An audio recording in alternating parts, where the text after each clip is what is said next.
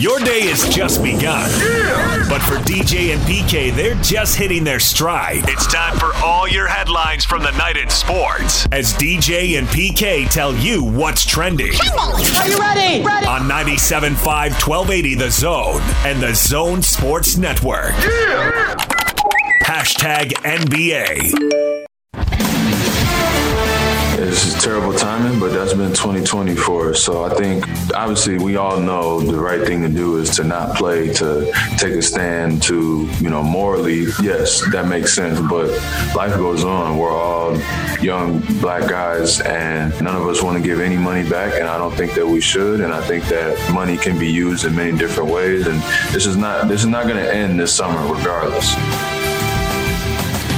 That's Toronto Raptors guard Fred VanVleet. He's got clearly mixed feelings about playing, but ultimately recognizing, yeah, we're going to go play. So Toronto's already gone down to Florida. They're down at Florida Gulf Coast University, getting ready to go on to Orlando, the bubble. One month from today, the Jazz will open it up against the Pelicans. And PK, I suspect he speaks for a lot of people, a lot of mixed feelings, but ultimately, basketball players are going to go play basketball. Well, I think the key there is life goes on. I mean, you know, it's interesting that he says that, uh, the mixed feelings. I mean, how about the guy who isn't making that kind of money? Does he have mixed feelings about going to work? Or does he feel grateful that he has a job and is able to go to work? I mean, I'm posing questions. I don't have answers. I've said this a million times. I mean, he's got the does he have the financial availability, speaking of Fred, to be able to think about, well, should I not go? Or what about the guy who's month to month, paycheck to paycheck? Does he even get to think that? Or Prob- he just has to go to work? He has to. Right. Yeah. But as NBA players, that's not uh, you know that's not their reality. For most for them. most guys, uh, maybe there's a few, but I would think for most guys with the money they're making, that that wouldn't be the reality. Uh, Spencer Dinwiddie and DeAndre Jordan tested positive for COVID nineteen. Jordan says he will not play in Orlando because of the positive test, while Dinwiddie has not opted out yet. Made me wonder if DeAndre Jordan really didn't want to go anyway because he could quarantine for two weeks and be down there two weeks before the game starts. So, assuming he was healthy in two weeks, and they didn't say that either one of them had any symptoms to go with this, uh, I was a little surprised that that was the decision right now. He's not going because of this. He wanted to not go for other reasons, but How about that the Nets suck and have no chance? Did you consider that at all? seventh in the East. Kevin, should you want to and play? Okay, I'm out then. done. If he was with the Lakers, would he do that? Maybe he would. I don't know the answer to that, but if you're going to put reasons out there, put all the reasons out there that could be possible. Just don't pick ones that it doesn't matter what they say. I don't really care what people say. It's because uh, I've learned a long time ago. I told you newspapers don't print truth; they print, they print what they're told. And the Nets are seventh along with Orlando. They are uh, eight and a half, nine games behind the Philadelphia 76ers. The top six, you can make a case anything could happen. But seven and eight, there aren't many things that can happen. What can happen is them getting knocked out by the Bucks or the Raptors in the first round. DJ and PK. Hashtag NFL. I'm not bitter.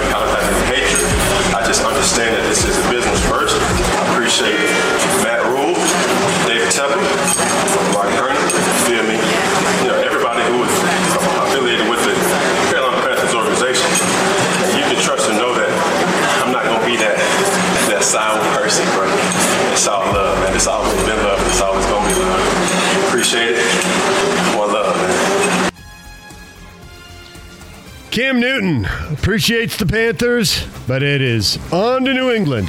Quote Bill Belichick, sort of. Yeah, he is. I'm, this is a great story, man. I'm super excited to see how this plays out. I mean, this is a kid who was at the top of the game for a little bit, not for a long time. Although, you know, except for a little the injury in here recently, he's been very good. And uh, 31, you would assume he's motivated. I'm really excited to see what he can do. Comeback Player of the Year. He's got to be a nominee. Rob Gronkowski. You would think could be in the mix. Oh no, you can't put Ben- Gronkowski in there. Ben Roethlisberger was out half a season. Why can't Gronk be on the list? J.J. Watt's coming off an injury. Because Gronk's not coming off anything. He's just coming retired off- for a year. He, he, no, he partied for a year. Okay, fair point. Matthew Stafford was injured. He could. Nah, it's the Lions. That won't happen. Put them on the list. There's the comeback stories, and we love stories. And those guys are, uh, you got to figure among the favorites. One of them probably getting that award. Uh, NFL Players Association has instructed player agents to talk to all of their clients about risk factors that can make them more susceptible to severe illness as a result of COVID 19. With NFL training camps drawing closer to opening, a chance that somebody who's got some type of pre existing condition would just try to power through could lead to some tragic consequences. So I guess get the uh, the agents out there trying to get the players to think about their health. Free agent quarterback Colin Kaepernick is going to be the subject of a six part series produced by acclaimed director Ava DuVernay. Netflix announced it yesterday. The series Colin in Black and White will explore the quarterback's high school years, attempting to show the experiences and insights that led to his activism. So if you got Netflix, gear up for that. DJ and PK. Hashtag college football. University of Arizona pausing its plan to bring athletes back to campus. They cited a surge of uh, coronavirus cases in Pima County. They started bringing athletes back for voluntary workouts in groups of about 20. Arizona said yesterday it received only one positive test after testing 83 athletes. So it's really not about what's going on on campus, it's more the county around it. Arizona. Well, I don't know. Like people go out to eat. I was going to say. I was going to say University of Arizona. They can put a little bit of a bubble there, but I guess you can't really stop people from going out to eat and going around town. I mean, one test in 83. If that's going to be the standard for stopping things, then everything's going to stop. I don't think that's it. The, the governor yesterday instituted a 30 day shutdown. I think that's what it's about. It was uh, no restaurants, no bars, no gyms, no water parks, that type of thing. I think that this is what this is just a, an addendum to that. It was once that ruling came down yesterday afternoon. Obviously, I've got people in Arizona. I've got older people in Arizona. They're all concerned about that stuff. So I think that they're they're piggybacking. Arizona's piggybacking on this. So is ASU doing the same thing? Because I saw this University of Arizona stuff last night, but I didn't see ASU. Wonder if they'll be right behind them. I haven't heard. No, I mean they've already got a lot of kids there, obviously doing what they're doing. But no, I haven't heard that. The Ivy League is considering a couple of uh, possibilities for an altered football season. Uh, one is foregoing the entire fall in favor of a seven game, conference only spring season that would begin in April and conclude in mid May. The league also reportedly considering opening the 2020 fall season in late September with a seven game schedule against conference opponents rather than their normal 10 game schedules. Right. They only play ten uh, anyway, in the three non-conference, seven conference. And I guess that uh, you know one of the considerations with going to spring is the closer you get to the NFL draft, the more uh, players are going to stop playing. But in the Ivy League, that's not a huge concern the way it would be in the Power Five leagues that we're normally following here. So a little more flexibility for them depending on what time of year they want to start. Yeah. DJ and PK. Hashtag Major League Baseball.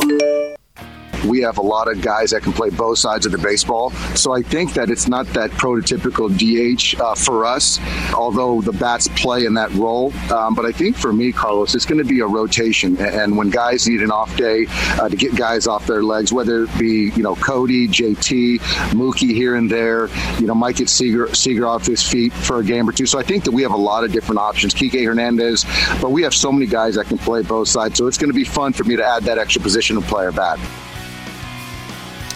Well, the Dodgers with a big payroll, a lot of ro- roster options, they can go a lot of ways with the DHPK. Yeah, that was Dave Roberts, their manager, and I was watching Baseball Network last night, and he was doing that, Skyping at a golf course.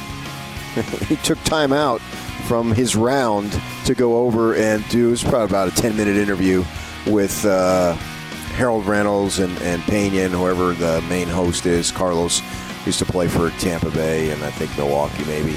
Um, but yeah, he was talking about that going on on, on what the possibilities would be for the Dodgers. They asked him about his golf. He said, "Well, as long as I'm not lying three off the tee, off the tee, I'm usually pretty good." so obviously he was talking about hitting one OB and and having to re-hit, and so you're sitting there and you got three shots. You've only taken two, but you've got a penalty, and so uh, I thought that was funny. Something that I could relate to. Players opting out of the upcoming season include Colorado Rockies outfielder Ian Desmond. Says he's got a pregnant wife and four young children. So he is going to take the year off. Uh, Arizona Diamondback, or the 60 games. Arizona Diamondbacks right handed pitcher Mike Leake, Washington Nationals. First baseman Ryan Zimmerman have all decided not to play this year.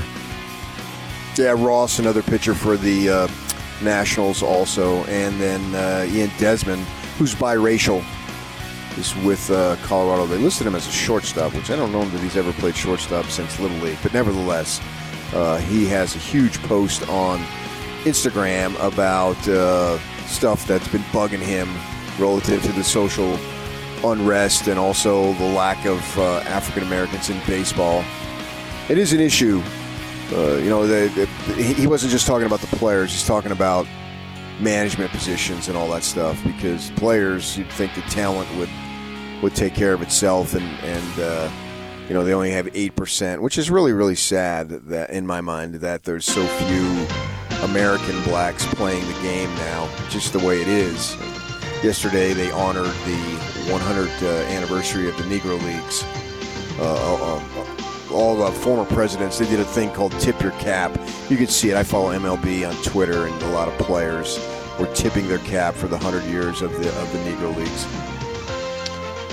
Major League Baseball umpires are still going to travel during the upcoming season, but the league is looking into reducing the amount of travel they do. Some options include driving from one city to the next for games, umpiring entire homestands, and even staying at team hotels. Uh, so there you go. The umpires are getting uh, some live work in inter squad games, and they're getting tested as they get ready for their role in the upcoming season. It would seem like you could do it with less travel than ever. With uh, the way they're going to schedule, you seems like you could schedule crews east, west, and and central. The way they're going to play with the teams. I think there's numerous ways. You know, the entire homestand would be one. Would be an easy thing to do, right? Because usually It's a series, and then they move. yeah, yeah, you got uh, most teams. They're not. They don't. Sometimes they do. They don't come home for just one series, and then are back out on the road. Usually, it's you know two or three. So you got that there, and maybe uh, rather than having the traditional crews, uh, figure out where these guys want to stay, where they want to be based. And maybe you can do that, particularly obviously in the East. My gosh, you could drive to six teams That's what they're in- talking about. in yeah. the span of six hours from Boston down to D.C. Uh, it's probably about seven hours. Uh, and they and also you talked to- about California PK, where they could go from San Diego to course. LA to Anaheim to San Francisco and Oakland pretty quickly. Yeah, I mean, Eh, yeah, even you- Phoenix isn't that far. Uh, yeah, yeah. Well, no, no. I mean, PK well, did it to you know back and forth. I mean, didn't have time for the beach, but they had time for a game. So one of the greatest regrets in my life. Driving to San Diego at 16 years of age to see a ball game with my mother, brother-in-law, and one sister, and then turning around and coming right right back. Oh man, I guess this that's a shocker. That's how they, they, they, they wanted to save money because we didn't have it. But man, it didn't cost any money to look. the beach is free.